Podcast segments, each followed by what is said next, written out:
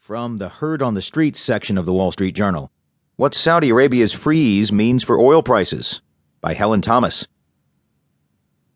The more things change in the oil market, the more they stay the same. The agreement Tuesday between Saudi Arabia, Russia, Qatar, and Venezuela to freeze oil output falls somewhere between symbolic significance and no change at all. So it shouldn't be a surprise that Brent crude, which had rallied to north of $35 a barrel as